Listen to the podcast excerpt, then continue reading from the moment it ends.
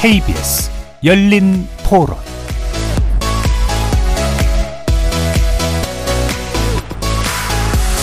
안녕하십니까. KBS 열린 토론 정준희입니다.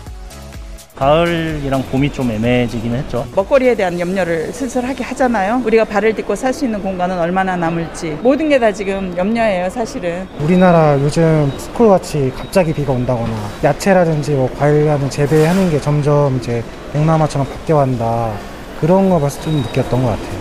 저렇게 그냥 빙하가 내려앉을 정도로 지구가 변하고 있는데 선진국만큼 우리가 대처는 못하는 것 같은 느낌을 받아요. 개인적으로 전 노력하고 있는 게 있는데요. 업무상 차를 많이 써야 되는 업무인데 그래도 차를 최대한 안 타는 쪽으로 가고 커피를 마실 때도 웬만해서는 제 개인 컵을 좀 쓴다든지 화석연료 위주의 경제 시스템에서 대체 에너지나 아니면 탄소 배출이 적은 시스템으로 가기 위해서는 상당 시간의 시간과 그다음에 경제적으로 투자가 돼야 되잖아요. 선진국과 개발도상국 간의 그런 경제적인 헤게모니, 경제적인 주도권의 문제, 그 문제가 더 심각해질 요인이 있죠. 거리에서 만나본 시민들의 목소리 어떻게 들으셨습니까? 유럽 각국이 연일 최고 기온을 경신하는 폭염과 싸우고 있고 극지방의 빙하는 점점 더 많이 녹아내리고 있는 상황이죠. 호주, 시베리아, 아마존 등에서는 주기적으로 대형 산불이 발생하면서 기후 위기의 징후이자 심화 요인도 되고 있습니다. 전문가들은 이제 기후 위기의 시대를 넘어서 기후 재난의 시대에 돌입했다고 경고를 내고 있는데요. 최근 미국의 조 바이든 대통령은 기후변화에 대응하기 위해 국가 비상사태 선포를 고려하고 있다고 합니다. 세계 최고의 온실가스 배출국 중 하나인 미국이 기후위기 대처에 이렇게 적극적으로 나서기로 한 건 반가운 일이면서도 그만큼 기후위기가 심각하다는 걸 보여주고 있는 셈인데요. 하지만 또 미국의 이런 적극적인 대응에도 불구하고 세계 각국의 움직임은 그렇게 능동적이지 않은 것도 사실입니다. 우크라이나 전쟁과 유럽 대륙의 폭염 등의 변수는 에너지 약소국의 위기감을 자극하면서 오히려 기후변화에 대한 대응을 후퇴시키고 있기도 한데요. 기후위기 시대를 살아가는 우리 어떤 선택을 해야 될까요? 오늘 KBS 열린 토론에서는 기후환경 문제 전문가 네 분과 함께 기후위기 시대에 우리가 직면하고 있는 문제와 그 대응 방법에 대해서 치열하게 고민해보는 시간 갖도록 하겠습니다. KBS 열린 토론은 여러분이 주인공입니다. 문자로 참여하실 분은 9730으로 의견 남겨주십시오. 단문은 50원, 장문은 100원의 정보 용료가 붙습니다. KBS 모바일 콩 그리고 유튜브를 통해서도 무료로 참여하실 수 있고요. 이제 콩을 통해서 보이는 라디오로도 만나실 수 있습니다. 시민 논객 여러분의 뜨거운 참여 기다리겠습니다. KBS 열린 토론 지금부터 출발합니다. 살아 있습니다. 토론이 살아 있습니다. 살아있는 토론, KBS 열린 토론. 토론은 라디오가 진짜입니다. 진짜 토론, KBS 열린 토론.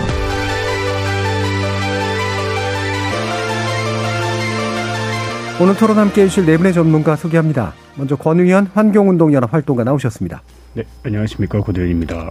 그 윤순진 서울대 환경대학원 교수 자리하셨습니다. 네, 안녕하세요. 윤순진입니다. 예상욱 한양대 해양융합공학과 교수 나오셨습니다. 네, 안녕하십니까. 한양대학교 예상욱입니다. 그리고 이유진 녹색전환연구소 부소장 자리하셨습니다. 반갑습니다. 자, 지금 어, 저희가 어, 기후 위기 또는 기후 재난 문제를 주기적으로 열린 토론에서 편성을 하고 논의를 하고 있는데 얘기를 나눌 때마다 마음은 더 답답해지고 약간 위기감은 더 심해지는데 되는 건 없는 것 같고 막 이런 이제 무기력감 같은 것도 좀 많이 드는데요. 기본적으로 올해는 또 더더욱이나 여러 가지 눈에 띄는 현상들이 있는 것 같아서 현재 기후 위기 내지 재난 상황을 어느 정도 수준으로 진단하고 계시는지 내분 말씀 먼저 간단히 한번 좀 들어보도록 하겠습니다. 먼저 어 예상욱 교수님부터 의견 좀 주실까요? 네, 저는 전혀 이상하지 않다고 생각합니다. 예. 네, 왜냐하면 뭐 올해 같은 경우에 말씀하셨던 것처럼 그 유럽에 폭염이 있기는 있지만 솔직히 작년 같은 경우에도 뭐 시베리아 6월 달에 시베리아 기온이 한 뭐 40도 가까이 예. 육박을 했었고 캐나다 같은 경우에도 뭐 한 50도까지 육박 어, 육박가 넘어갔었는 기록이 있어가지고 뭐 올 여름에 유럽의 폭염 자체가 저는 어 뭐 물론 정확하게 예측은 못했지만 뭐 이상한 현상은 아니다. 네. 그렇게 말씀드리고 싶습니다. 네, 이상한 현상이 아니라는 건 언제든 있을 수 있는 현상이다라고 네, 그렇죠. 보시는 건가요? 네, 네. 그 이유는 무엇입니까? 그러니까 그거 자체가 어떤 어 기후 위기 시대 또는 어떤 지구 온난화의 예. 당연한 결과기 때문에 저는 예, 예. 이상하지 않다. 음. 이렇게 좀 말씀드리고 예, 싶거든요. 예, 왜냐하면 제가 오해하실까봐 이게 기후 위기하고는 전혀 무관한 일이다라고 받아들이실 수도 있을 것 네, 같아서. 네. 근데 지금 이미 기후 위기가 진행돼 있는 상태고, 그렇죠. 그게 작년이나 올해나 사실 그 자체의 심각성은 역시 마찬가지인 마찬가지다. 거다. 네. 이런 말씀이신 맞습니다. 거죠. 네, 이유진 부소장님. 네, 지구 평균 기온이 상승하면서 전 세계적으로 우리가 뉴스든 이런 아니면 우리가 직접 경험하던 이런 재난의 강도가 점점 강해지고 있습니다. 예. 우리도 2020년 2020년에 56일 50일이 넘는 장마를 경험했지 않습니까? 그리고 올해에도 어, 산불이 아주 대형화되고 있는 것들을 이미 우리가 경험을 하고 있습니다. 네. 그러다 보니까 어, 이 기후 문제에 관한 표현들도 강해지고 있는데요. 예. 예전에는 우리가 기후 변화라고 썼었는데 그렇죠. 이제는 기후 위기라고 얘기를 하고 있고 또 최근에는 지구 온난화라는 표현 대신에 지구 가열이라는 음. 얘기를 어, 공식적으로 지금 쓰고 있습니다. 예. 그래서 우리가 이미 체감할 만큼 위기가 매일 매일의 연속이 되고 있다라고 해도 될 것 같습니다. 예. 그러면 예상욱 교수님 같은 경우에는 이건 뭐 지극히 현재 위기 국면에서 나타나는 정, 그 정상적이라고 말하기 그렇고 난 충분히 예측 가능한 현상이라고 보셨는데 혹시 부소장님은 특별히 좀 주목하시는 기후 변화의 양상 같은 게 좀 있으세요? 저는 점점 강도가 강해지고 있는데 특히 그 IPCC 보고서 같은 것들을 보면은 네. 생물 종의 멸종에 대한 경고가 계속 나오고 음. 있습니다. 그래서 지구 평균 기온이 지금 2도에서 3도 정도 상승하게 되면은 전 지구의 생물 종의 54% 정도가 멸종할 것이다라고 얘기하고 있고 예. 최근에 호주에서도 보고서가 나왔는데요. 지난 5년 사이에 200여 종의 멸종 위기종이 추가가 됐다라고 얘기를 하고 있습니다. 네. 생태계의 이런 사슬이 끊기는 생물종의 멸종도 상당히 심각하다고 볼 수가 있고요. 예. 또이 기후 변화가 초래하게 되는 식량 위기라든지 음. 해수면 상승이라든지 이런 것들이 어 우리가 경험하게 될 정도로 음. 어 지금 진행되고 있는 것 같습니다. 예. 저는 개인적으로 그 그린피스가 2030년에 우리나라에 태풍이 오고 만조시에 그, 어, 부산 해운대를 포함해서 인천의, 어, 공항 인근의 이런, 이, 그 일대까지 예. 상승으로 잠길 수 있다라는 그런 시나리오 같은 것들이 상당히 좀 충격적으로 받아들여지고 있습니다. 음, 네. 윤순진 교수님은 어떤 부분 좀 보고 계시나요? 네, 어, 사실 지금 어, 앞에서 유럽의 폭염이나 산불 이야기를 많이 네. 했는데요. 유럽이라고 하면 선진국이잖아요. 네. 그래서 우리가 흔히 기후 위기라 그랬을 때 예, 개도국이나 가난한 사람 이야기들을 많이 했습니다. 네. 아, 그래서 우리가 기후 불의 또는 뭐 기후 부정의라고도 표현을 하는데요. 음. 책임이 덜한 사람들이 더 많은 피해를 보는 그런 양상들을 가리키는 거죠. 네. 당연히 지금도 그 현상은 일어나고 있습니다. 그런데 저는 유럽의 이런 그 폭염이나 또는 그 산불 또 작년 같은 경우는 폭우가 심각하게 발생을 해서 독일에서 뭐 거의 180명 이상 사망하는 그런 일도 네. 일어났었는데요.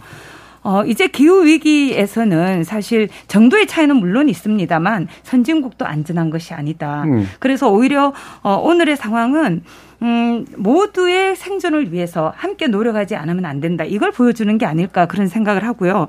뭐, 지금 사실 유럽 같은 경우에는 제가 자연과학자는 아니지만 여러 그 자연과학자들의 연구 결과를 보면은 제트 기류가 느슨해져서 그렇게 됐다 이런 말씀들을 많이 하더라고요. 예. 그러니까 이 북극 극지방으로 갈수록 지금 온도 상승폭이 더 크기 때문에 적도와 극지방 사이에 그런 온도 차이가 줄어들고 있다는 거죠. 그래서 예. 오히려 이제 이 제트 기류가 어, 제대로 형성되지 못하고 오히려 좀 어, 느슨해져서 이게 뭐 고기압이 자주 음. 형성돼서 정체되는 그리고 사실 바람의 양과 속도가 지금 많이 줄어들었다는 이야기도 하고 있거든요. 예. 그래서 여하튼 어, 이런 문제들은 결국 배후에 작용하고 있는 구조적인 힘이 바로 기후 변화, 기후 위기의 문제이다. 사실 아까 이유진 부소장이 어, 지구 가열화라는 표현을 했는데요. 네, 네.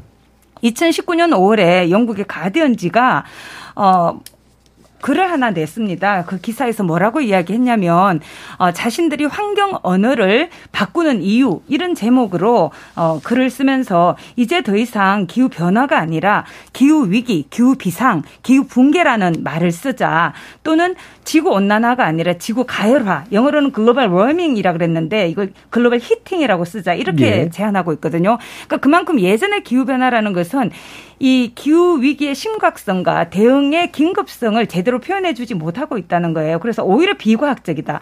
그래서 좀 더 적극적인 대응이 필요하다. 이런 어, 이야기를 했고 그 이후에 이제 전 세계적으로 기후 위기라는 말과 기후 가열화라는 네. 말을 많이 쓰게 됐는데 지금 현재 일어나고 있는 이런 상황들이 에, 정말 우리가 위기적 상황에 놓여 있다는 것을 보여주고 있고 현재가 그런데 어, 마지막이 아니다. 이 기록들은 갱신될 길밖에 남아 있지 않다. 예, 앞으로 예. 계속해서 이것은 더 심각한 상황으로 갈 수밖에 없다. 우리가 노력하지 않는다면 예. 예, 그런 상황인 거죠. 예, 저희가 이거 다루기 시작한 지가 제 저희 제 경우에 3년째 되고 있는데 매년 이제 다루는 언어들이 조금씩 더 바뀌고 있습니다. 네. 더 정확해지고 있는 걸 수도 있고 사실은 제가 또 뭐 전공이 이쪽 분야라서 그런 건지 는 모르겠습니다만 자연과학은 아니고요.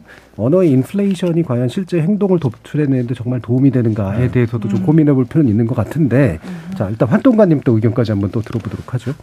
앞에 세 분 이제 교수님들 박사님께서 잘 설명해 주신 것 같은데 저는 어 좀 다른 의미의 위기감과 경각심을 예. 느끼는데요. 이게 사실 지난 몇 년 동안 계속 매년 매 계절마다 저는 좀 올림픽을 보는 기분이기도 합니다. 예. 뭐냐면 전 세계 지도를 펼쳐놓고 세계 뉴스를 보면 매 지역, 매년 매 계절 어느 지역에선가는 신기록을 갱신하는 거거든요. 관측 일의 최대 폭염이든 혹한이든 이런 것들이 계속 뉴스로 소비되면서 말씀하신 것처럼 이제 어 언어 환경 언어를 바꿔가면서 계속해서 경각심을 주고는 있지만 이제는 그냥 스포츠 기록이 갱신되는 것처럼 네. 시민들이 이걸 그냥 소비하고 끝나는 거 아닌가 하는 어 그런 위기감들이 좀 있습니다. 그래서 저는 이제 어 지난 몇 년 동안 뭐 탄소 중립, ESG 이런 얘기들이 쭉 나오고 뭐 기후 위기라는 용어로 바뀌기도 하고 뭐 지구 가열, 뭐 기후 재난 이런 용어들이 사용되고 있지만 실질적으로 우리 삶에서 시민들이 체감할 수 있을 정도 네. 정책이 바뀌거나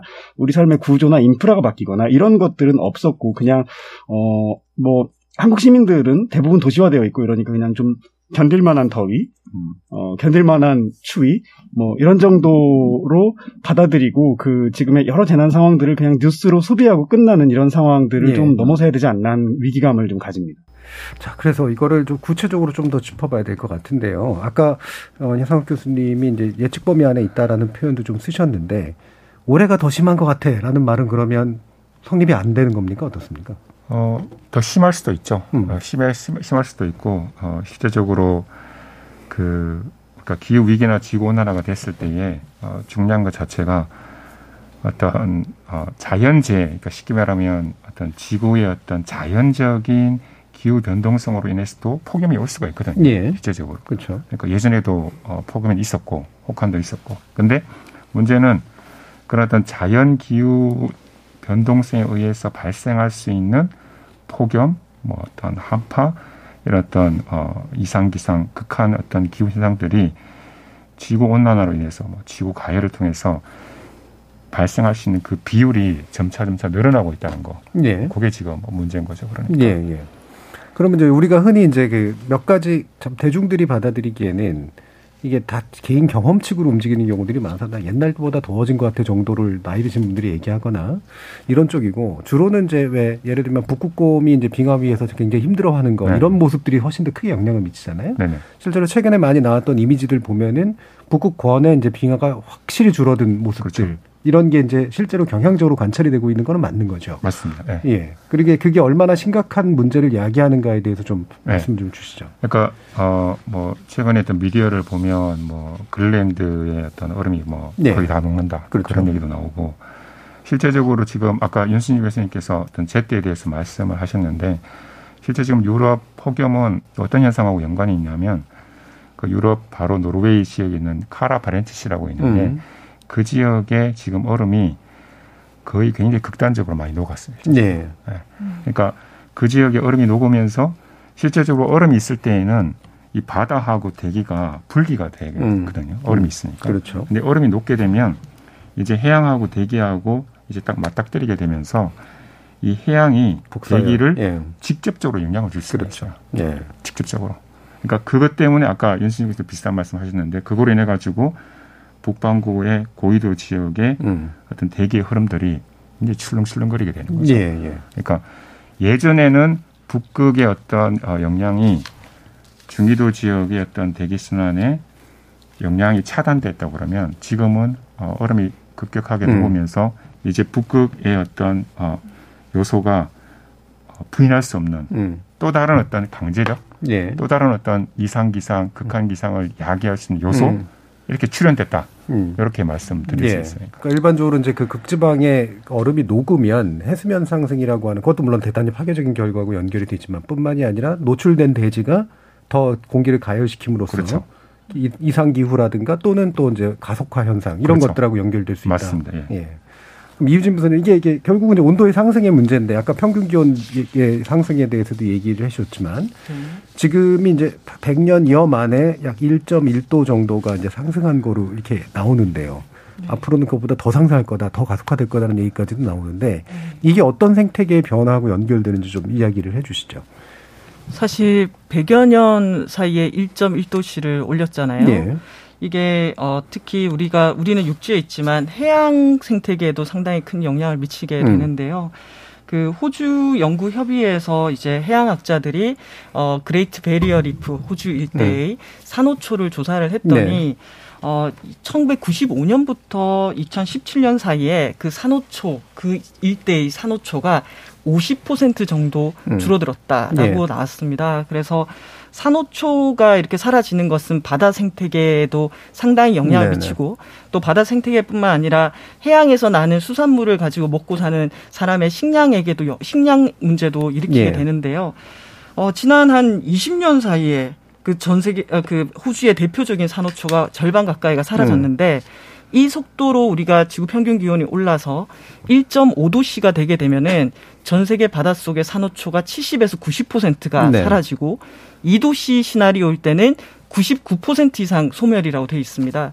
그래서 저도 그 1.5도씨 보고서라든지 이런 것들을 보면은 우리가 생각하는 조금의 온도 상승에도 지구의 이런 생태계라든지 또는 지구 안에서의 기후 변화가 매우 급격하게 일어나고 있고 예. 그 자료를 보다 보니까 와 2도씨 상승이 안 되고 왜 우리가 1.5도씨에서 막아야 되는지 음. 이런 것들이 좀 실감이 났습니다. 예. 또 우리나라도 지난해 기상청에서 우리나라 109년의 기후 변화 보고서를 발간을 했습니다. 저도 그 보고서를 보면서 어, 109년 사이에 어떤 변화가 있었지라고 봤더니 어, 우리나라의 여름이 20일이 길어지고 예. 겨울이 22일이 짧아졌습니다.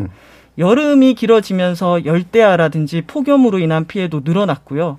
또 흥미로운 자료를 보게 되면은 강수량은 늘었는데 비가 내리는 일수는 22일 정도가 줄었습니다. 예. 그게 이제 어 가뭄이라든지 아니면은 단기간에 여름에 스콜 현상처럼 집중호우가 내린다든지 이런 것들을 보여주고 있어서 아 지난 100여 년간의 그 1.1도씨의 변화 음. 그리고 우리나라 같은 경우에는 지난 100여 년 동안에 1.6도씨 정도 상승했다라고 네. 하는데요. 음. 그 변화가 상당히 크다라는 음. 것들을 알 수가 있었습니다. 그렇죠. 예. 이제 보통 분들이 받아들이시기에는 뭐, 아, 뭐 1, 1도 정도 오르는 게 그렇게까지 큰 영향을 줄까 싶은데 이런 지표종이라고 볼 수 있는 그 산호 같은 경우는 온도 변화 에 굉장히 민감한 생물인데 이게 그 50% 이상이 없어졌다. 네. 다큐멘터리 같은 데도 보면 완전 회색 바다가 된 모습들이. 바다 사막 나오잖아요. 현상이라든지 예. 것들. 그럼 또 거기에 기거하던 생물들의 생태계가 무너지게 되는 것이고 연쇄 적용들이 일어난다라는 그런 말씀으로 이해가 되는데 방금도 이제 얘기해 주셨지만 산업화 이 그러니까 이전보다 1.5도씨 상승 정도가 이제 우리가 마지노선으로 지금 잡을 수 있는 정도의 선이다. 근데 이게 원래 2015년 파리 기후 협정에서는 2도로 설정했다가 이제 재조정했다라고 했는데 방금 말씀 나온 그런 부분들 플러스 어떤 것들이 이제 바로 이게 그 파국적인 효과하고 연결될 수 있는지 윤 교수님께서 좀 말씀 주실까요? 예, 방금 말씀하신 것처럼 사실 일반 사람들은 하루에도 뭐 어, 몇십 도의 사실은 일교차를 경험하기 때문에 네. 이 지구적인 온도 변화가 갖는 의미에 대해서 체감하기 쉽지 않습니다. 음. 아, 그런데 지구 평균 온도라는 건 사실 모든 지역 극지방과 적도와 또뭐 그렇죠. 열대 지역, 온대 지역 다 합한 것이고 사계절을 다 음. 합해서 평균을 낸 거기 때문에 이 변화는 상당히 심각한 거죠. 음. 지역에 따라서는 사실 온도 차이가 상당히 다를 수 있는데 평균에서 그런데요. 2도와 1.5도는 사실 0.5도밖에 차이가 나지 네. 않잖아요. 그런데 사실 파리협정 같은 경우에도 어 2도보다는 올라가지 않도록 하자 그랬지만 더 노력해서 1.5도를 어 넘어서지 않도록 하자 이 렇게까지는 합의가 됐었는데 어 이후 2018년에 이제 어, 기후변화에 관한 정부 간 협의체, IPCC라고 불리는 그 기구에서 1.5도씨, 지구온난화 1.5도씨 특별 보고서를 내서 2도는 너무 높다. 음. 1.5도로 제한해야지만 된다. 이렇게 예. 권고를 한 거죠.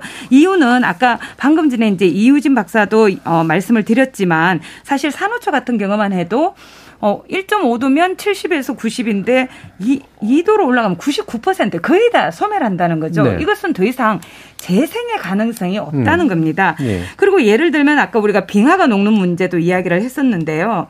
어, 1.5도씨 같은 경우에는 100년에 한 번 북극의 빙하가 다 녹을 수 있다. 음. 그런데 2도씨 같은 경우에는 10년에 한 번 녹을 수 있다. 네. 그런데 녹게 되면은 새로 회복이 안 되는 음. 거예요. 그래서 이 이야기는 뭐냐면 극적인 어떤 변환의 지점을 넘어서게 될 수 있다는 네. 거죠. 2도가 되면. 그래서 어 그리고 아까 이제 생태계 이야기도 나왔었는데요. 이 서식처가 잘못되 온도가 상승하게 되면 사실 서식처가 사라지게 되는 그런 생물 종들이 있는데 2도 1.5도가 되면은 식물 같은 경우에는 한 어, 8%, 동, 동물 중에서도 척추동물 같은 경우에는 한 4%, 그 다음에 곤충 같은 경우에는 한 6% 정도가 서식처를 어, 잃어버리게 된다고 예. 이야기를 해요. 근데 0.5도가 더 높은 2도 같은 경우에는 식물과 포유동물은 두 배 이상. 그러니까 각각 16%에서 뭐 6, 8%죠. 그런데 곤충 같은 경우에는 18%가 사라질 수 있다는 거예요. 예. 그래서 이 얘기는 뭐냐면 그만큼 우리에게 이 생태계 변화가 0.5도 차에도 불구하고 두 배 이상 변화될 수 있다는 거죠. 예. 그리고 그것은 결국 우리에게는 먹을거리, 식량의 문제하고 연결이 됩니다. 그래서 어, 해양 수산물의 어획량 같은 경우에도 단 0.5도 차이에도 불구하고 절반 정도로 줄어들 수 있는 거고요. 예. 곡물의 수확량 같은 경우도 절반 정도 줄어들 수 있다. 이런 예측들이 나오고 있습니다. 네네. 그렇기 때문에 결국 0.5도 차이에도 불구하고 우리가 감내할 수 있는 수준을 넘어서게 되는 거죠. 그러니까 그만큼 열파도 심해지게 되면 열파에 노출되는 인구도 훨씬 더 많아질 수밖에 없는 거고요.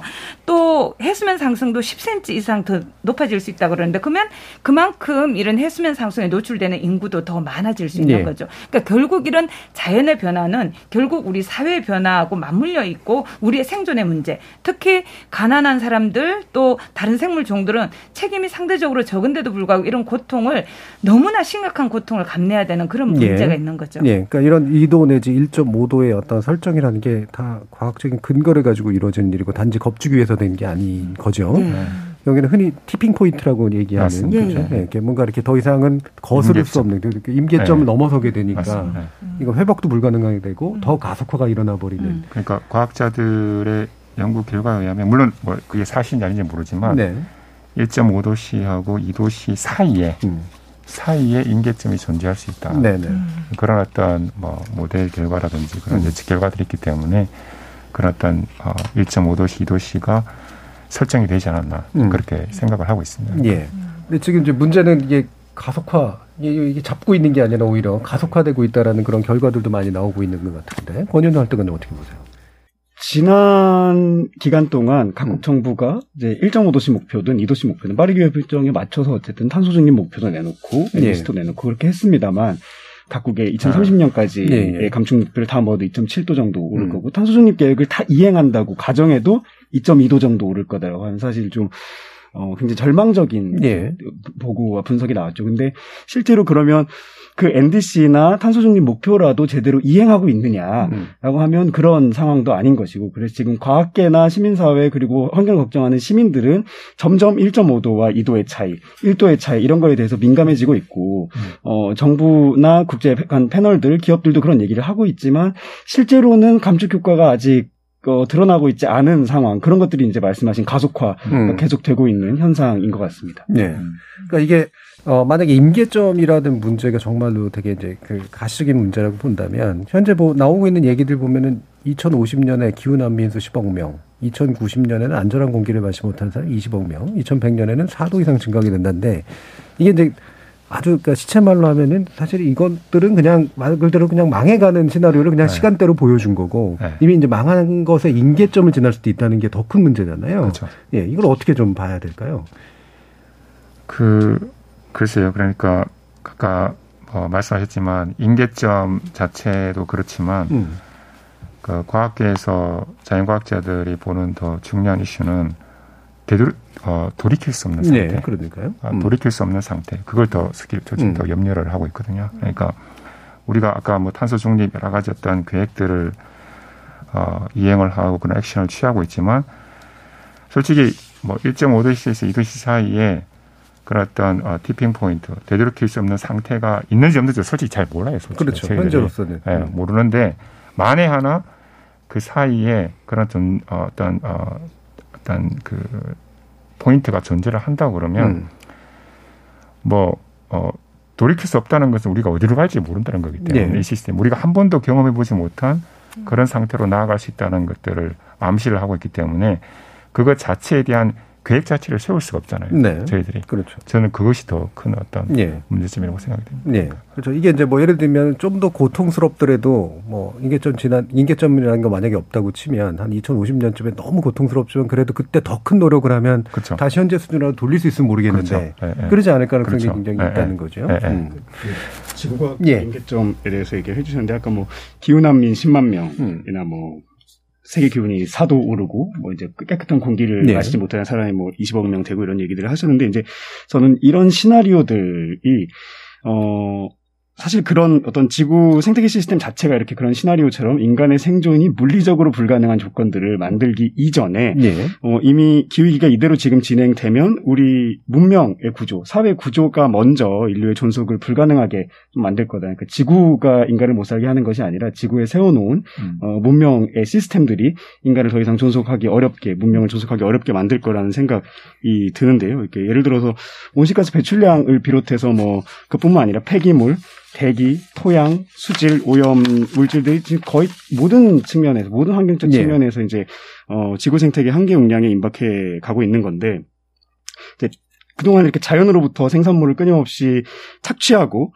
성장의 동력으로 삼아왔던 걸 이제 뭐 추출주의 내지는 성장주의 이렇게 우리가 표현하는데 그게 불가능해지는 겁니다. 근데 그게 우리가 우리 사회 시스템을 유지했던 경제 성장이라고 하는 것의 동력이었는데 이게 불가능해지면 어, 이 시스템이 지속 불가능해지면 이제 자원이 고갈되지 않았는데도 우리가 그 시스템을 더 이상 사용할 수 없게 되는데 우리는 자원이 고갈되지 않았으니까 아직도 더 추출해서 쓸 수 있어라는 일차적인 생각만 인류가 하고 예. 있는 거예요.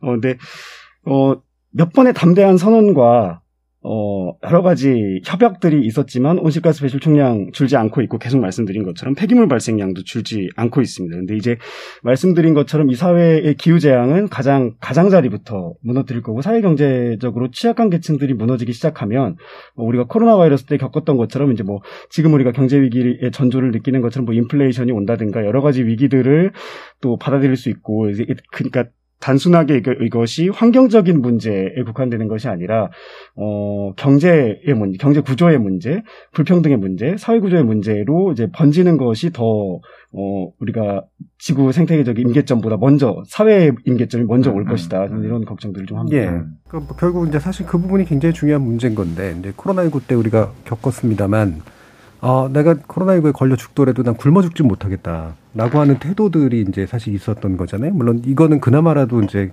버틸 만한 그런 식의 것이었는데 어, 지금 이제 이후에 여러 가지 그 문제들이 좀 커지는데도 이거를 참 제어하기가 참 어려운 게 우리가 어 예를 들면 경제 특정한 성장 모델을 포기하거나 어 경제적으로 이제 사실은 그 프리라이딩을 할 수 있는 그런 오히려 그 구조가 생겨버려서 너희들은 이제 탄소 배출을 줄이지만 우리는 당분간 유지할게라고 하는 그런 태도 이런 것들을 어떻게 국제적으로 조율해낼 거냐 사실 이 부분이 이제 결정적인 문제가 될 것 같거든요.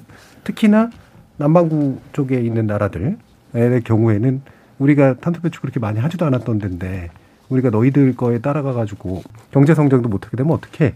라고 하는 문제들을 어떻게 해결할 것이냐.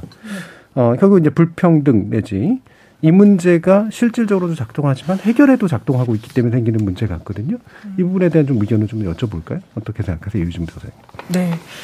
이 이야기는 정말 오래된 이야기죠. 네. 그래서 어, 기후변화 해박 당사국 총회가 시작된 게 94년도부터 회의를 하면서 누구 책임이냐라고 음. 해서 이제 교토 의정서에서 선진국이 네. 먼저 줄이기로 했잖아요. 음. 그러다가 2015년도에는 아, 선진국만으로 안 된다. 모두가 줄이자. 모두가 각자의 목표를 수립해서 줄이자. 이렇게 네. 결정이 됐는데요. 근데 저는 어, 이렇게 너무 선진국과 개도국 구도 실제로 어, 선진국이 누적 배출량이 많기 때문에 그에 따라서 더 줄이기 위해서 노력해야 되고 네. 또 그로 인해서 피해를 입게 된 국가들에 대해서 보상이라든지 기후 기금을 만들어서 지원해야 되는 건 맞는데 음. 최근 상황을 보게 되면은 중국이라든지 개도국 사실 이런 얘기를 할 때 우리나라 같은 경우에는 약간 한 발 뒤로 빠지는 경향이 있는데 그렇죠. 네. 이제 우리도 선진국 개도국에서 개도국의 입장 이 아니라 선진국으로서 책임을 져야 된다라는 예. 것들을 저는 좀 강조해야 될 것 같아요. 그래서 그런 구조에서 봤을 때는 이제 선진국과 개도국의 구조가 아니라 전체가 각각의 역사적 배출량에 맞춰가지고 얼마만큼 줄여야 되는지에 대해서 음. 노력을 해야 될 것 같고 저는 그런 대립 구도를 그나마 조금 완화시킨 게 2020년에 중국이 탄소 중립 선언을 한 겁니다. 그렇죠. 네. 왜냐하면 중국이 전통적으로 선진국의 책임을 강조하고 있었는데 중국이 2020년에 물론 중국은 2060년에 탄소 중립입니다. 네. 2030년까지 늘어나다가 음. 그 탄소 중립 사회를 가겠다라고 얘기를 했는데요. 이전 같으면은 어 선진국과 개도국 구도에서 계속 있었을 것을 1.5도시 보고서라든지 또는 중국도 최근에 기후 재난을 상당히 많이 겪었습니다. 네. 지난해 대홍수 같은 것들을 그렇죠. 겪으면서 이제 탄소 중립의 대열에 참여하기 시작한 거.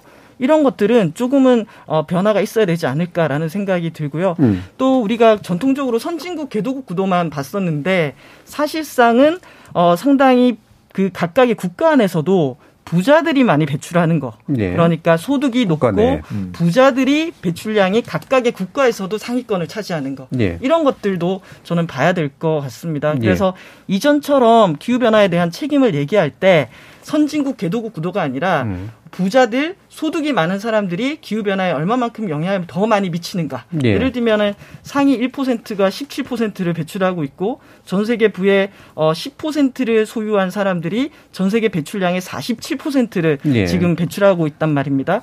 그래서 이런 구도, 책임에 대한 구도를 좀더 음. 세밀하게 들여다봐야 되지 않을까라는 생각이 예. 저는 듭니다. 그러니까 빈국가 부국 내지 개도국가 선진국이라는 구도가 자칫 오용될 가능성이 높기 때문에 이제는 좀, 예. 책임에 대해서 좀 더 세밀하게 들여다보고 실 실제로 책임을 지우는 구조를 만들어야 네. 된다라고 생각이 듭니다. 예, 이 네. 부분 다 한번 얘기를 한번 들어보죠. 이 교수님은 어떠세요?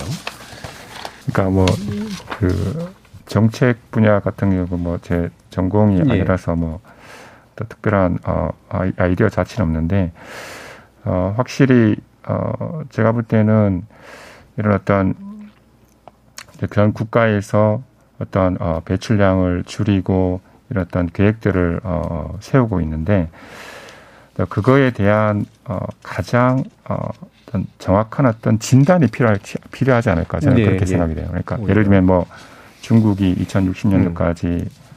탄소 중립, 인도는 뭐 2070년까지 음. 탄소 중립, 우리나라 2050년 뭐 다 이렇게 일일이 네. 이야기를 하고 있는데 실제적으로 그런 어떤 어 탄소 중립을 이루겠다고 했을 때에 과연 그것이 전 지구적인 어떤 어 기후 위기 어 이런 것들이 얼마만큼 기여를 할 것인가. 예, 예. 예. 중국이 탄소 중립 이루겠다는 것하고 다른 어떤 나라가 탄소 중립 이루겠다는 그 기여도는 분명히 다를 것 같거든요. 예. 그러니까 그런 어떤 이, 각 나라에서 제안하고 있는 그런 어떤 정책들 자체가 실제적으로 음. 전 지구적인 어떤 어, 센스에서 봤을 때에 얼마만큼 우리가 직면하고 있는 어떤 기후 위기를 경감할 수 있는 그런 음. 어떤 플랜에 직접적인 예. 기여를 할 수 있는가 음. 이런 것들에 대한 어떤 과학적인 진단이 필요하지 않을까. 음. 이게 지금 제 예. 말씀드리고 예. 있습니다. 각국이나 이런 식의 정책적으로 뭔가 좀 내오고 있는 계획들이 실제로 전체로 모였을 때 어떤 효과가 나올 네네. 수 있고 그걸 다시 재조정할 필요는 또 없는가 이런 네네. 부분들도 맞습니다. 좀 필요한 것 같다. 네. 자, 그러면은 또 교수님 말씀 한번 좀 들어볼까요? 예, 뭐 모두부터 그런 이야기가 나왔는데요. 기후 위기가 위기 유발의 책임이 덜한 개인이나 지역 국가에 대해서 또 세대에 대해서 더 큰 피해를 야기한다. 이런 사실은 사실 오래된 이야기입니다. 네. 제가 사실은 개인적인 말씀을 드리자면 2002년에 기후변화와 기후변화 정책에 내재된 환경 불평등이라는 논문을 썼어요. 벌써 음. 20년이 된 거거든요. 그런데 문제는 이제 이런 문제 제기는 여전히 유효한데 결국 문제는 뭐냐. 어떻게 해결할 것인가의 문제이지 않습니까? 근데 사실, 어, 책임의 크기에 맞게 부, 비용을 부담하도록 강제적으로 이렇게 강제할 방법이 국제사회에서는 마땅치 않다는 네. 거예요. 그렇다고 이걸 윤리적으로만 호소하는 것도 문제를 해결할 수 있는 것이 아니죠. 그렇죠. 그리고 책임 같은 경우에도 어 아까 뭐 선진국 개도국의 그런 구도를 벗어나야 된다. 사실 그걸 좀 더 우리가 학술적으로 이야기하자면 지구화된 지구적인 부자들, 네. 지구적인 빈자들 뭐 이렇게 나누기도 합니다.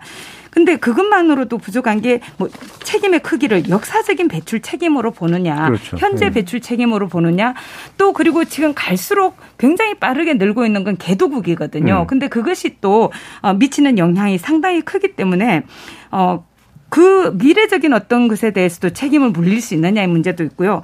국가별로 봤을 때도 총량으로 보느냐. 왜냐하면 인구수도 다르고 국가의 면적도 다르고 또 국가의 조건, 산업 구조도 다르고 여하튼 그랬을 때 1인당 배출량으로 보느냐. 또 언제 시점을 기준으로 해서 이 배출 책임을 물리느냐.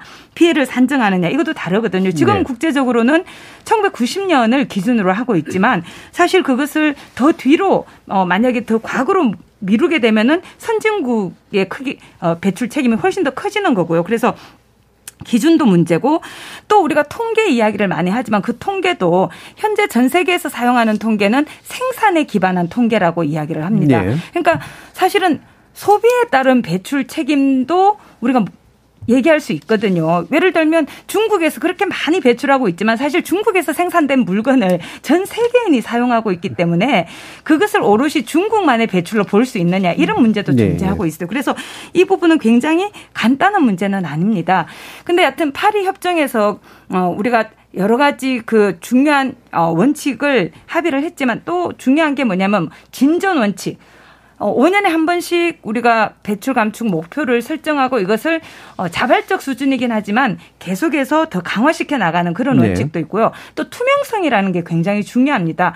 모든 국가의 통계가 또는 그 나라의 정책이 다 공개가 되기 때문에 사실 우리나라가 2016년에 Climate Action Tracker라는 그 어, 국제 단체에 의해서 기후 악당이라는 그런 별명을 얻게 됐습니다. 그게 가능했던 이유는 뭐냐면 우리나라의 배출 통계 또 배출 추세, 배출 에, 감축을 위한 정책 이런 것들이 다 공개돼 있기 때문에 어떤 나라가 어떤 정도의 노력을 하고 있느냐를 비교했던 거거든요. 네. 그래서 우리나라만이 아니라 사우디아라비아나 뉴질랜드, 호주 이런 나라를 짚어 집어서 기후 악당이다 이렇게 불렀던 거예요. 그래서 결국은 이게 강제할 그런 권한 어 어떤 방법은 마땅하지 않지만 그래도 이렇게 모든 정보가 다 개방이 돼 있고 이것에 의해서 모든 시민들이 관심을 가질 수 있고 그런 국가들에 대해서 우리가 평판을 만들어낼 수 있고 어떤 배출을 많이 하는 기업에 대해서는 어 시민이 소비자로서 좀 더 배출이 적은 방법으로 생산하거나 줄이도록 요구할 수 있고 그런 국가들에 대해서도 마찬가지죠. 그래서 어, 강제할 방법이 없다고 우리가 가만히 있을 건 아니고 이렇게 어, 공개된 이런 자료를 가지고 계속해서 어, 문제를 제기하고 압박하는 노력은 필요할 것 같습니다. 예, 예. 그리고 아까도 말씀드렸지만 이게 그냥 책임의 문제가 아니라 사실 기후 위기는 이제는 선진국 특히 유럽의 오늘이 우리에게 보여주는 건 사실 이게 배출 책임만 따져서 될 일이 아니라는 거죠. 당장 모두가 저는 이 기후 위기도 미래 세대의 문제라고 이야기하는 그런 목소리도 없지만 지금 현재 일어나고 있는 문제이기 때문에 현 세대의 문제이기도 하거든요. 예. 그래서 당장 이 문제를 모두가 겪고 있다는 것에 대해서 좀 더 많은 방점을 찍는 것도 필요하지 않을까. 그래서 예. 모두가 이 문제를 적극적으로 받아들이지 않, 않으면 정말 모두의 생존이라는 것은 위험해질 수밖에 없다는 예. 사실을 좀 더 자각하는 방향으로 계속해서 예. 어, 정보가 공개도가 압력이 가해지고 그런 노력들이 어, 이루어지면 좋겠다 이런 생각을 해봅니다. 예, 굉장히 열정적으로 여러 가지 얘기를 해주셨습니다만 요- 굳이 요약을 하자면 책임 계산은 대단히 어려운 일이다. 그런데 이 책임을 대충 계산하고만 있어서 될 문제는 아니기 때문에 다양한 정보를 공개하고 평판 또는 압박의 방법들 등 모든 방법을 동원해서 현 문제에 긴급히 대응할 수 있도록 하는 그런 방향으로 좀 나아가야 된다라고 일단 요약은 할 수 있을 것 같고요. 권한 통 관님까지 말씀 한번 들어보죠. 예. 어, 앞서서 이제 세 분 께서 지적해 주신 부분에 동의하고 예. 유진 박사님 말씀해 주신 것처럼 이제 선진국 개도국 구도가 이제 윤선진 교수님, 유진 박사님 두 분 말씀해 주신 것처럼 더 이상 좀 유효하지 않다는 예. 것에 동의합니다. 전선이 대단히 어, 윤순진 교수님이 열정적으로 설명해 주신 것처럼 해체되었고 네. 어, 온실가스의 국경이 사실은 추적하기도 어려워졌고 그렇지만 저는 한편으로 그래서 더 어, 제가 이제 마지막으로 발언하게 됐으니까 이 주제로는 음. 어, 여전히 선진국 개도국의 어, 전선이 완전히 해체되어서는 안 된다라고 생각하는 예. 부분이 있는 거예요. 책임 문제에 있어서. 네. 예컨대 뭐 이제 중국이나 인도 같은 국가들이 지난 컵26 회의에서 어, 뭐 마지막에 이제 석탄 제로 이렇게 석탄을 퇴출하는 것에 대한 합의를 좀 안 해줬습니다. 예. 그래서 이제 중국하고 인도가 마치 어, 기후 악당 국가인 것처럼 됐고 뭐 실제로 저도 그거는 인도랑 중국이 그렇게 하면 안 된다고 생각했지만 다른 음. 한편에서는 그렇게 중국이나 인도를 비난했던 선진국들은 약속했던 기후 대응 기금 어, 기, 그거를 모으기로 했는데 선진국들 개도국을 지원하는 그거를 네. 못 모았습니다. 그리고 그 지난 그 기후변화 당사국 총회에서 RDD 플러스나 CDM 같은 국외 감축 사업을 선진국들이 해서 그러니까 말하자면 외국에서 어, 숲이나 이런 생물 다양성의 흡수원들을 보호해주고 선진국의 기업이나 선진국의 정부 이제 살, 우리나라 산림청 같은 데들이 보호해주는 걸 흡수량으로 가져올 수 있는 권한을 합의했습니다. 그렇게 가, 져오기로 근데 다른 한편에서 보면 이제 중국이나 인도가 이렇게 많은 온실가스 배출량을 가지게 된 거는 어, 유럽이나 한국 같은 미국 같은 이런 선진국들이 중국이랑 인도, 동남아 국가들 개도국들을 세계에 공장화했기 때문입니다. 그러니까 네. 네. 어, 공장 그쪽으로 보내면서 거기서 온실가스를 배출시켰는데 그리고 여전히 거기에서 채굴 산업, 채광 산업하고 화석연료 산업에 투자합니다. 거기에 새로운 화석연료 산업에 그 선진국의 기업들 대기업들이요. 그런데 음.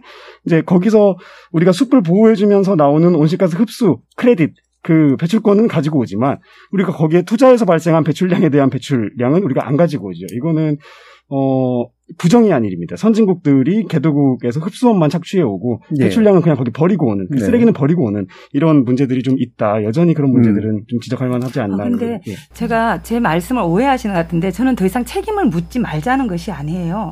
책임 여전히 물고 있고 기후 변화 대응 기금에 대해서는 전 세계가 합의했기 때문에 그건 계속 나가야 됩니다. 예. 그런데 기후 위기가 이렇게 심각하게 진행되면 사실 선진국보다 개도국이 더 위험합니다.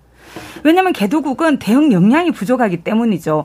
그래서 실질적인 개도국의 보호, 가난한 사람들의 보호를 위해서는 기후 위기가 더 심각하게 진행되지 않도록 하는 게 굉장히 중요하다는 그 예, 말씀을 그 부분에 대해서. 서로 대립하는 예. 의견이 있으신 건 아닌 것 같고요. 예, 그러니까 이게 현실적으로 해체되어 있는 게 아니다라는 말씀을 해주신 거고 책임의 문제에서 그러나 그것만 가지고 따지다가는 이제 문제를 해결하지 못한다도 있는 거고요. 또 무슨 의견 있으세요? 네, 아 저도 그 이 선진국의 역사적 책임부터 시작해서 네. 또 특히 지원해야 된다라는 거에 너무나 동의를 하고요. 다만 이런 것 같아요. 이 재난의 강도가 커지고 그리고 손해 입는 국가들의 일방적인 이런 상황들이 계속 되다 보니까 누가 이렇게 영향을 미쳤지? 이런 것들을 데이터로 가지고 분석하고 실제 손해액을 어, 산정해 내면서 이것을 소송이라든지 예. 국제 재판 이런 것들을 통해 가지고 책임을 묻는 것들이 좀 진행되고 있는 것 같아요. 최근에 7월 달에도 미국의 다트머스 대학교 연구팀이 각각의 국가의 온실가스 배출이 실제 경제적으로 어떤 피해를 입혔는지를 계산을 해냈는데요. 자료를 보게 되면은 미국과 중국이 지난 1990년부터 2014년까지 온실가스 배출로 다른 국가들에게 미친 경제적 손실을 약 2,400조, 각각 2,400조 정도로 추산을 했더라고요. 네. 그래서 이런 온실가스 배출이 각각의 국가에게 미친 영향, 이런 것들을 계량화하고 이런 과학적인 데이터나 물론 이걸 가지고 또 논쟁을 하겠지만 이런 데이터들이 추사 나오게 되면서 법적 문제라든지 법적 제기 이런 것들이 또 활발하게 진행되는 것도 요즘에 좀 주목할 만한 대목이 네. 아닌가 싶습니다. 네. 네. 궁극적으로 자 그 얘기는 저 2부에서 좀 더 이어서 진행하시도록 하고요. 여기서 논쟁을 통해서 이 문제를 해결할 것 같지는 않고 정확한 과학적 방법은 있다라는 판단은 사실은 안 됩니다. 이게 상당 부분 정치 사회적인 결정들이 또 필요한 영역이기 때문에요. 그래서 어떤 대응들을 할 것인가 이어지는 2부에서 좀 더 논의해 보도록 하죠. 여러분은 KBS 열린 토론과 함께하고 계십니다. 토론이 세상을 바꿀 수는 없습니다. 하지만 토론 없이 바꿀 수 있는 세상은 어디에도 없습니다.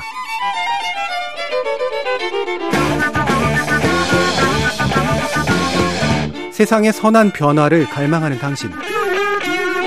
정답이 아니라 질문의 힘을 믿는 당신. 우리 KBS 열린 토론에서 만납시다.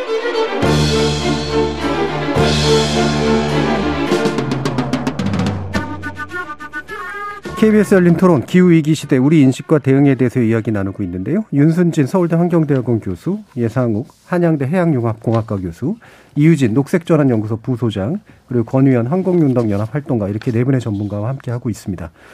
자, 원래 일부에서 어, 기후위기가 만들어낼 수 있는 위기 중에 식량위기 문제를 가지고 원래 얘기하려고 했었는데요. 어, 이 부분 간단하게 언급 주셨던 부분이 부족한 게 있으시다고 옆에서 얘기를 해주셔서 윤 교수님이 이게 왜 부, 어, 심각한 문제인지를 그러면 얘기를 좀 더 해주시죠.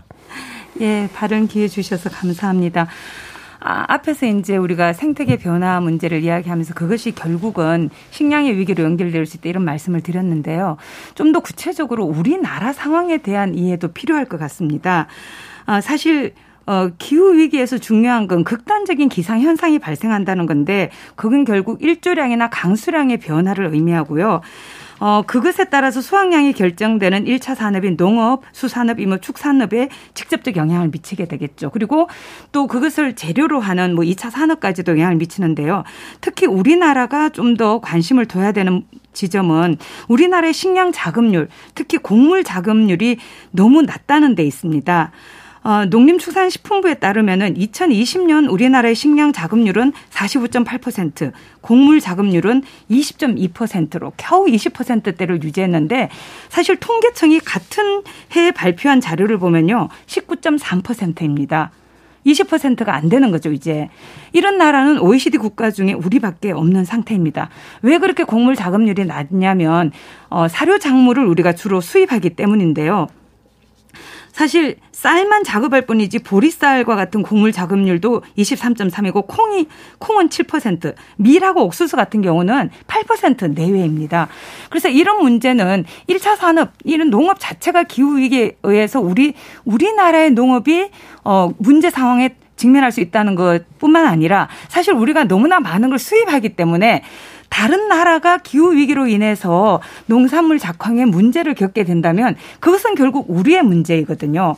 그래서 우리가 좀 더 자급률을 높이는 노력을 해야 될 뿐만 아니라 우리가 만약에 정말 이런 상황에서 해외 국가들이 제대로 어, 우리에게 수출을 하지 못해줬을 때 우리는 어떤 식의 삶이 가능할 것인지에 대해서 좀 더 많은 고민을 해야 된다는 거죠. 네. 국제 농산물 가격이 지금 너무 많이 치솟고 있습니다.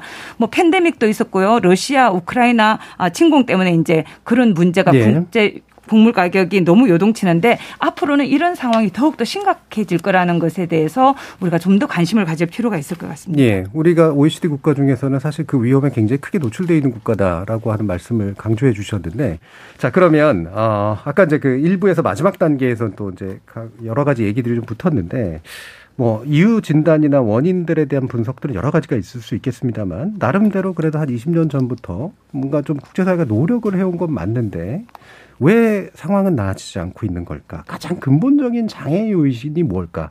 이 부분에 대한 좀 지적을 좀 해주시면 어떨까 싶은데 일단은 먼저 이 교수님 말씀 좀 주실까요? 제 생각에는 그 과학적인 자연과학자의 입장에서 볼 때에는 아직까지 저희가 어, 너무 몰라요. 이, 이, 지금 현재 상황에 네, 대해서. 현재 상황에 네. 대해서. 그러니까 쉽게 말하면 현재 우리가 뭐 물론 다른 분들도 많이 말씀하셨지만 기후 위기를 대응할 수 있는 가장 좋은 방법은 정확한 전망이거든요. 네, 네. 불확실성이 줄어든 음. 정확한 전망 자료.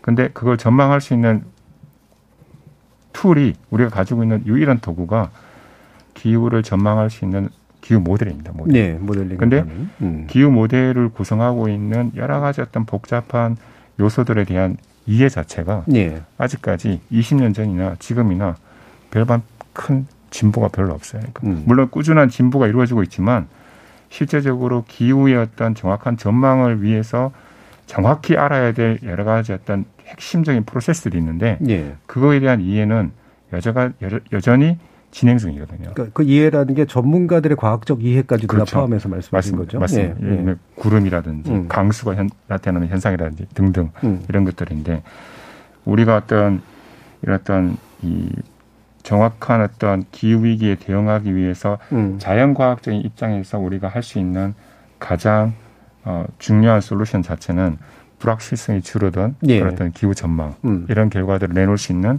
어떤 과학적인 어떤 진보 음. 이런 것들이 필요하지 않을까 예, 싶습니다. 그러니까 좀 더 구체적인 원인에 의한 전망까지도 나올 수 있어야 되고 또 그래야 구체적인 대응까지도 맞습니다. 조직이 가능한 맞습니다. 건데 이 부분이 예. 여전히 흐릿하다 이런 맞습니다. 말씀이신 예. 예, 예. 이희준 부서장님. 네. 저는 조금은 다른데요. 예. 이미 과학자들이 IPCC 6차 보고서까지 내면서 우리가 기후 위기에 대응하지 않았을 때 어떤 일이 일어나게 될지에 대해서는 어, 전망을 하고 있다라고 생각해요. 예. 그런데 그 전망 전망 예. 자체가 네. 굉장히 불확실성이 높아요. 음. 네. 네, 그걸 제가 네. 말씀드립니다. 아, 전망의 불확실성이 네, 높다. 네, 네. 어, 저는 과학자들의 말을 좀 더 신뢰해서 그런지 앞으로 1.5도씨, 2도씨 이런 것들에 대해서 상당히 어, 아, 이렇게 되는구나 싶은데 저는 오히려 어, 그 보고서의 내용들이 이 원인이 뭐냐라고 했을 때 인간이 배출한 온실가스라고 얘기했거든요. 그러면 이 문제를 해결하려면은 인간이 배출한 온실가스를 줄여야 되는데 예.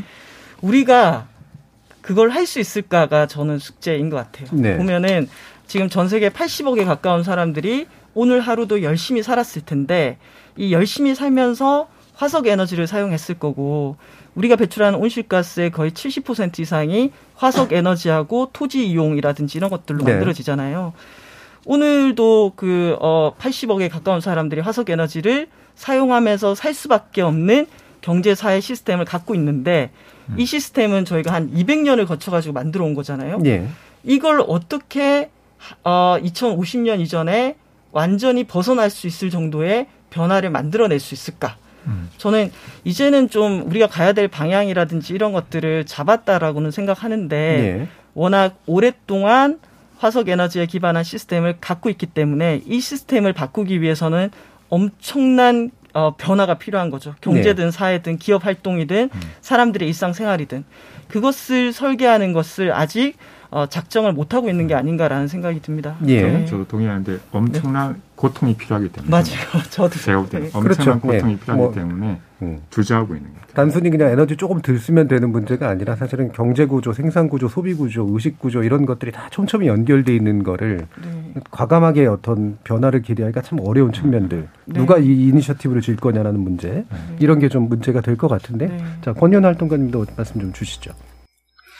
저도 저는 이제 간단하게 의지의 문제 라고 예. 봅니다. 말씀하신 것처럼 전망이 불확실하더라도 방향성은 정해져 있는 것이고 그래서 이제 어 실제로 보면 이제 잘하고 있느냐 왜 못하느냐를 점검했을 때 즉 각국 정부가 뭐 탄소중립 목표도 내놓고 재생에너지 확대 계획도 다 내놓고 있죠. 뭐 순환 경제로의 전환 계획 같은 것도 예. 다 플랜으로는 나옵니다. 예, 이런 거 관련해서는 이제 다른 우리 교수님들 박사님들이 더 전문가시겠지만 국내에 이제 많은 환경 단체들의 목소리를 좀 또 다른 한편에서 들어봐야 될 것 같은데 국내에 많은 환경 단체들이 각국 정부의 이런 선언이나 계획들 그리고 기업들의 선언 예. 계획들을 좀 뭐 말하자면 국, 이 국제사회의 좋은 말 대잔치 예, 내지는 뭐 위선으로 봅니다. 이제 그런 걸 그린워싱이라고 하죠. 네. 어, 각국 정부나 기업들이 이것이 심각하다, 그것을 받아들인다라고 얘기하지만 녹색 옷만 걸치고 나면 어, 이게 다 어떤 라이센스가 얻어지는 것처럼 면제부가 쓰여지는 것처럼 예. 생각하고 있는 것은 아닌가. 그건 우리 정부도 마찬가지였습니다. 한국의 경우만 해도 이제 탄소 중립을 선언하고 친환경 화- 광고를 막 기업들이 내보내요. 지금 대기업들이 내보내는데 그러면서 화석연료 산업에 기반한 프로젝트를 다른 한편에서 수주하고 투자하고 어 이렇게 하는 거는 사실 뭐 한국 기업들만의 문제는 아니고 저는 이게 global standard에 가까운 일이라고 봅니다. 예. 그 기업들의 그리고 뭐 한국 정부도 이제 기후위기 비상선언 비상 상황을 우리 국회가 2020년에 선언했는데 6개월도 안 돼서 가덕도 신공항 특별법을 조속 통과시키면서 이제 신공항 음, 건설합니다. 그리고 생태계 파괴하는 이제 토건 사업 밀어붙이는 거고 어, 여기에 이제 어, 어, 전 위원장님도 계시고 어, 위원님도 계셔가지고 제가 조금 이 말을 할까 망설였지만 예를 들어 정부 우리 정부도 뭐 탄소중립위원회라는 제가 좀 날카로운 용어입니다만 예. 쓰겠습니다. 이제 저는 어용 거버넌스라고 생각하는데 음. 그런 걸 만들어서 우리 방송 초입에 말했던 1.5도씨 목표를 달성할 수 없게 하는 시나리오를 통과시켜 습니다. 네. 그거는 산업의 감산, 뭐 여러 가지 아까 말씀하신 도전적인 것들을 그 정부에서 그 위원회가 결정할 수 없었던 거죠. 당연히 이제 그 대통령 직속의 위원회지만 특출난 권한도 없었고 뭐 강제력도 없었기 때문에 어 가덕도 신공항에 대해서도 강원도에 짓고 있는 신규 석탄 발전소에 대해서도 지금 계속 늘어나는 온실가스 발전, 그 온실가스 배출량에 대해서도 충분한 감축 노력에 대해서도 뭐 어떤 제동도 걸지 못하고 그 위원회가 그냥 이제 지나간 건데 어, 참담한 것은 이제 그 정부 주도의 그린워싱, 예. 저희 뭐 환경연합을 비롯한 네. 유력한 환경단체들, 유력한 노조들 이런 데 거기 다 들어가가지고 다 자리를 빛내줬다는 거예요. 음. 그러니까 가장 이 전선에서 지금 여기 나와 있는 우리들처럼 이 기후위기의 경각심을 호소하고 있는 우리들도 막상 그런 데 가면 도전하고 어, 새로운 사회구조로 가야 된다는 말을 못한다는 겁니다. 저는 그게 가장 참담한 일이고, 그게 가장 우리가 장애 요인 아닌가. 그 의지를 만들지 못하는 거, 이렇게 예. 생각합니다. 예. 김 교수님. 어, 의지 굉장히 중요하죠. 저는 의지 중요하다고 생각합니다. 그런데 정치인이 그런 의지를 가지도록 하려면 뭐가 중요할까요? 뭐가 필요할까요? 시민들이 표를 줘야 됩니다. 예. 왜 유럽이 다른 나라보다 그래도 좀 더 앞서서 어, 탄소 중립 정책이든 기후나 대응 정책을 할 수 있느냐? 그런 것을 하겠다고 정치인이 공약을 걸어야지만 당선되는 그런 경우들이 늘고 있기 때문입니다. 그런데 지금 우리가 누리는 삶 자체가 탄소 문명이고 이것이 우리의 삶의 질을 너무나 많이 개선했습니다. 물질적으로 또 편리함과 안락함의 차원에서. 그렇기 때문에 시민들조차도 이런 삶 자체가 변화되는 것을 기꺼이 받아들이는 사람이 많이 없다는 데 문제가 있다고 봅니다. 예. 우리 사회에서 생태 운동 하시는 분들 계시죠. 너무나 소수입니다. 기후 위기는 소수로 되지 않습니다. 국민 다수가 모두가 바뀌어야 됩니다. 그래서 저는 정책과 제도와 법이 너무나 중요하다고 말씀을 늘 드리고 다녀요, 요새는. 그리고 그걸 만들어낼 수 있는 건 결국 시민이라고 생각합니다. 표를 들고 있기 때문에. 그런데 아까 그 석탄 화력 발전 문제도 말씀하셨지만요. 단중이가 그것을 중단시킬 어 방법이 없어요. 탄중이만이 아니라 사실은 정부를 하더라도 그걸 중단시킬 방법이 없습니다. 왜냐하면 이미 사업 허가를 내줬기 때문에 법을 바꿔야 되고 국회가 움직여야 되는 문제예요. 예, 알겠습니다. 그 정도 얘기를 하셔도 충분할 것 같고요. 그 의견 차이가 나는 부분도 일부 있고요. 어, 사실은 심각성이나 긴급성 그리고 해결하는 방법에 있어서 어떤 부분을 우선시해야 되는가에 대해서도 약간의 판단의 차이는 충분히 있을 수 있을 것 같고요. 근데 중요한 건 결국 그건 것 같습니다. 결국은 어, 기후 위기의 전면적 해결을 내건 정당과 국회의원과 대통령이 당선되는 정치 환경이 돼야 될 거고 그리고 그가 또 나가서 국제 정치에서 그 부분들을 합의해낼 수 있는 정치력을 또 가지고 있는 국제적인 연대가 이루어지지 않으면 문제가 해결이 되지 않는 거죠. 결국 이 부분을 어떻게 해나갈 것인가라는 문제가 제일 중요해 보이는데요. 아, 이게 좀 되게 좀 큰 문제 또 이렇게 이렇게 느껴지니까 각자가 또 그래도 이 부분을 좀 짚어주면서 여론도 설득하고 어, 시민들의 어떤 의식이나 태도나 선택도 좀 바꿔내고 정치인들도 바꿔내고 이래야 될 것 같다라고 생각하시는 부분들이 조금씩은 또 차이가 있으실 수 있을 것 같아서 한번 말씀 들어보도록 하죠. 이유진 부서장님. 아, 네. 아까 각자의 실천에 대해서도 저는 중요하다고 생각해요. 예, 예. 예, 이 개개인의 삶의 방식이 바뀌어야 되니까요. 음. 그런데 저도 탄소중립위원회에서 2050년 탄소중립 시나리오를 만들었는데 참여를 했거든요. 그러니까 기후위기 대응을 위해서 적어도 어, 우리가 2050년 이전에 탄소 중립을 해야 하는데 탄소 중립이란 게 대기 중에 우리나라 모든 국민들이 추가로 이산화탄소를 배출하지 않는 상태를 의미합니다. 예. 아, 그렇게 되려면은 배출 제로가 되거나 이산화탄소 배출 제로 그러니까 이산화탄소를 포함한 모든 온실가스 배출 제로가 되거나 배출한 것은 흡수해서 상쇄시켜야 되는데 상쇄시키는 것도 거의 수단이 지금으로서는 나무가 흡수하는 것밖에 안 되지 않습니까? 그러면 어, 와, 30년 이내에 모든 우리 어 대한민국 국민의 경제 활동에서 어 온실가스 배출 제로에 가깝게 만든다. 그러면 우리가 사용하는 전력이 있을 거고 산업 분야가 있을 거고 건물과 수송 분야가 있을 거고 폐기물이 있을 거고 또 농축수산이 있을 거고 그래서 저희가 시나리오를 만들면서 각각의 분야에서 배출량을 0에 가깝게 줄일 수 있는 내용들을 어 4개월 동안을 토론을 했습니다. 예. 근데 그렇게 하다 보니까 단순 어 가장 우리나라 배출량에서 가장 많은 부분을 차지하는 전력 분야만 하더라도 지금 우리나라의 석탄 발전소가 60개가 되고 현재 석탄 발전이 전체 전력의 40% 가까이를 차지하는데 네. 석탄 발전을 2050년 이전에 다 멈춰야 됩니다. 음. 석탄뿐만 아니라 가스 발전소도 다 멈춰야 됩니다. 그러면 아까 우리 교수님께서 고통스럽다 이런 얘기를 하셨는데 와 30년 안에 전력 분야에서만 석탄하고 가스 발전소를 다 멈춘다라고 했을 때 그러면 거기서 일하던 노동자라든지 예. 지역 경제가 있을 텐데 그게 얼마만큼 바뀌어야지 그 일을 달성할 수 있을까?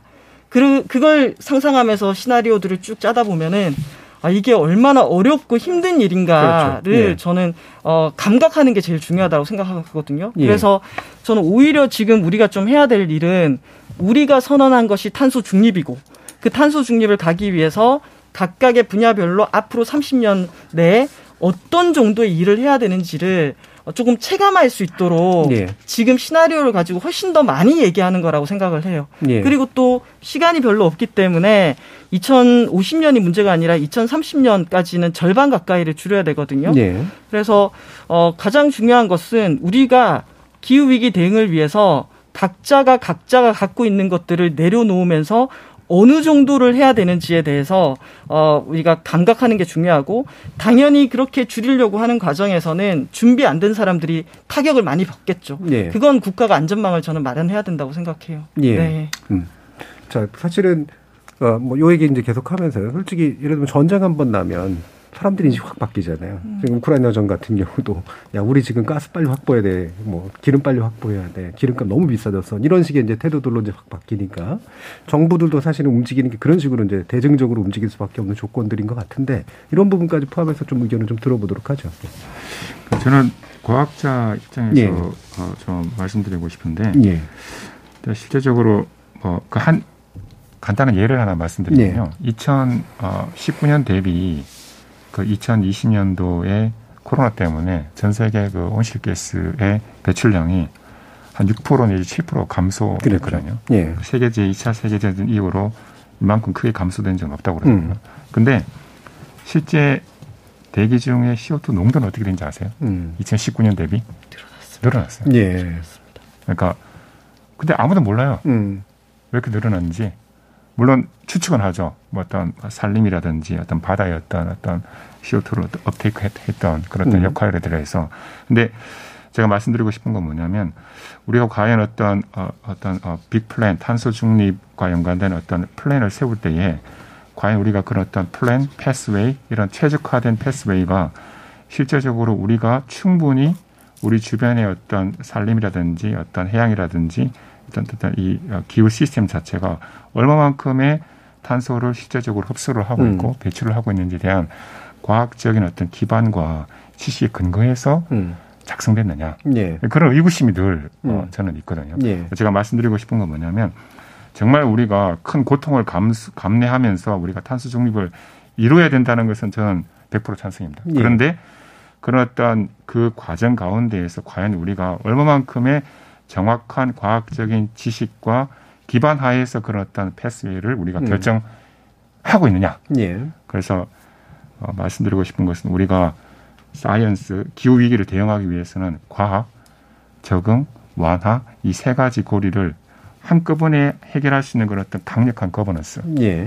이게 우리가 필요하지 않은가. 과학, 적응, 완화. 완화. 예. 네. 음. 이 세 개를 한꺼번에 통과하고 조정할 수 있는 그런 어떤 거버넌스, 강력한 governance가 있어야 우리가 어떤 사회적인 합의를 도출해낼 수 있다고 생각해요. 왜냐하면 예. 이거는 모든 사람들의 희생이 필요하기 때문에 그렇죠. 예. 그런 희생한 희생을 요구할 때는 분명한 과학적인 지식이나 기반이 없고서는 희생을 요구할 수가 없거든요. 예, 예. 음. 이런 어떤 강력한 거버넌스 사이에서 우리가 분명한 어떤 과학적인 어떤 결과에 의해 가지고 사람들한테 사람들 설득하고 그들을 돌이켜야 이런 어떤 예. 대응할 수 있지 않을까. 예. 이게 이제 그 과학에 기반을 둔다라는 표현을 쓰셨지만 governance라는 표현을 쓰신 이유는 과학의 근거를 두고 합의를 이끌어낼 수 있는 다양한 이해 당사자들의 맞습니다. 고통 분담을 위한 체제들을 만들어야. 된다. 네, 이런 말씀이신 맞습니다. 거죠. 네. 자, 윤 교수님.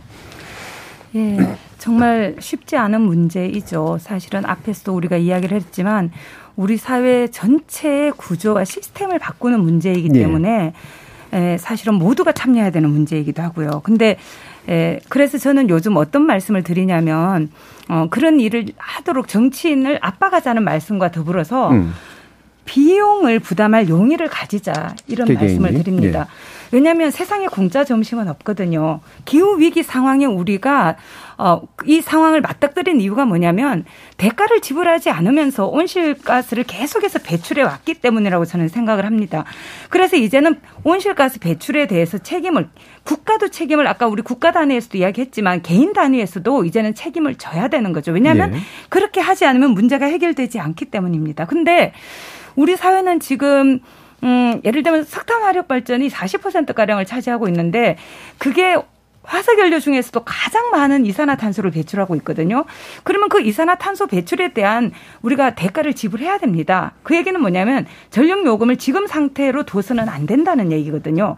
근데 너무나 많은 매체들에서 뭐 전력 요금이 조금만 인상돼야 된다면 폭탄이라는 그런 프레임을 가지고 있고 많은 시민들이 다른 어떤 비용보다 이 비용에 너무 민감하고 절대 지불하려는 그런 용의를 갖고 있지 않게 되면은 시민도 마찬가지고 기업도 마찬가지입니다. 우리에겐 답이 없겠죠. 음. 이 문제는 사실 경제 문제입니다. 우리가 오늘 아리백이라든지 뭐 ESR 이런 이야기를 하지 않았지만 결국은 우리의 생계와 일자리 문제로 연결이 되거든요. 예. 그래서 더욱더 심각한 상황에 처하지 않도록 하기 위해서는 이것이 고통스러운 과정인 것을 우리가 인식하고 조금이라도 빨리 대응할 때 훨씬 더 그 비용과 고통을 줄일 수 있다는 생각을 해야 될 것 같아요. 음, 음. 그래서 우리가 좀 더 빠르게 우리 스스로를 바꿔나가고 우리 사회를 바꿔나가고 그래서 정말 탄소 중립으로 함께 나아갈 때 우리 정의로운 전환이라는 표현도 많이 쓰는데 함께 고통을 분담하고 함께 연대 의식을 가지고 이 문제를 해결해 나가지 않으면 사실 우리가 이 문제를 미룬다고 해서 회피할 예. 수 있는 게 아니거든요. 그런 어떤 경각심을 우리가 좀 더 빠르게 음. 정말 심각하게 가지면 좋겠다 이 말씀을 드리고 싶습니다. 예. 권현 활동가님 말씀 주시죠. 예. 저는 요즘 이렇게 제가 뭐 생물학적으로 청년이다 보니까 주위 사람들도 청년이 많은데 예. 친구들 만나면 좀 불안해합니다. 경제 위기, 부동산 위기 이런 것들 때문에 불안해 하는데 사실은 경제 위기를 작동시키고 부동산 위기를 작동시킬 수 있는 것이 다른 많은 요인이 있지만 그 토대에 또 기후 위기라는 것이 있습니다. 그 기후 위기는 훨씬 더 많은 위기의 변수들을 가지고 있는 것이고 음. 그걸 받아들인다는 건 단순히 환경 문제를 우리가 텀블러 가지고 다니고 손수건 가지고 다니고 이런 거 중요한 실천이지만 저는 요즘 그런 얘기를 하고 다닙니다. 개발, 성장, 팽창 이런 데에 매몰되어 있던 자본주의라고 하는 우리의 체제, 시스템이 지속 가능한가에 대한 물음표를 던지는 걸 시작해야 된다. 이게 굉장히 추상적으로 보이지만 사실은 어떤 체제에 대해 시민들이 물음표를 던지기 시작하고 다른 대안을 모색하기 시작한다는 건 저는 그게 변화의 첫 번째 시작이라고 보고 아주 어 구체적으로 들어가면 마치 우리가 차별 없는 세상을 나아가기 위해서 차별금지법을 제정해야 된다라고 얘기를 하는 것처럼 어, 에너지 전환, 사회 시스템 전환을 위해서 저는 지금 이 시점에서 어, 시민들이 지금 국회에 계류되어 있는 에너지 전환 지원법 같은 걸 통과해 달라, 통과시켜 달라는 운동을 해야 되고 그런 서명을 해서 이제 정치인들을 압박해야 되는 시점이라고 봅니다. 네. 에너지 전환 지원법의 통과가 의미하는 건 뭐냐면 지금 강릉 삼척 같은데 신규 석탄 발전소가 구, 공정률 90% 이상 혹은 뭐 강릉 같은 데는 이미 1호기는 시운전하고 있을 정도로 다 지어진 석탄 발전소입니다. 각각 5조 원 정도씩 되는 발전소들이고요. 그걸 멈춰보는 겁니다. 가동을 안 하고 꺼볼 수 있는 걸 법적으로 제도적으로 아까 윤순진 위원장님이 그게 법적 제도적으로 장치가 네. 안돼 있어서 안 된다고 했는데 그걸 시민들이 한번 만들어 보는 거 거기에 힘을 모아 보는 거 거기서부터 좀 시작해야 하지 않을까 우리 사회가 그런 생각을 네. 합니다. 네, 알겠습니다. 자, 오늘 사실 문제의 심각성 그리고 해결 방법의 난해함이라고 하는 측면들을 가지고 많은 분들이 굉장히 열정적으로 또 이야기를 해주셨는데요. 우리 열린 토론 어, 청취자 여러분들도 이 부분에 대해서 아주 깊이 있게 고민해 주시지 않을까 싶습니다. 어, 오늘 순서는 이것으로 모두 마무리하겠는데 오늘 토론 함께해 주신 네 분 예상욱 한양대 해양융합공학과 교수 이유진 녹색전환연구소 부소장 권희연 환경운동연합 활동가 그리고 윤순진 서울대 환경대학원 교수 네 분 모두 수고하셨습니다. 감사합니다. 감사합니다. 감사합니다.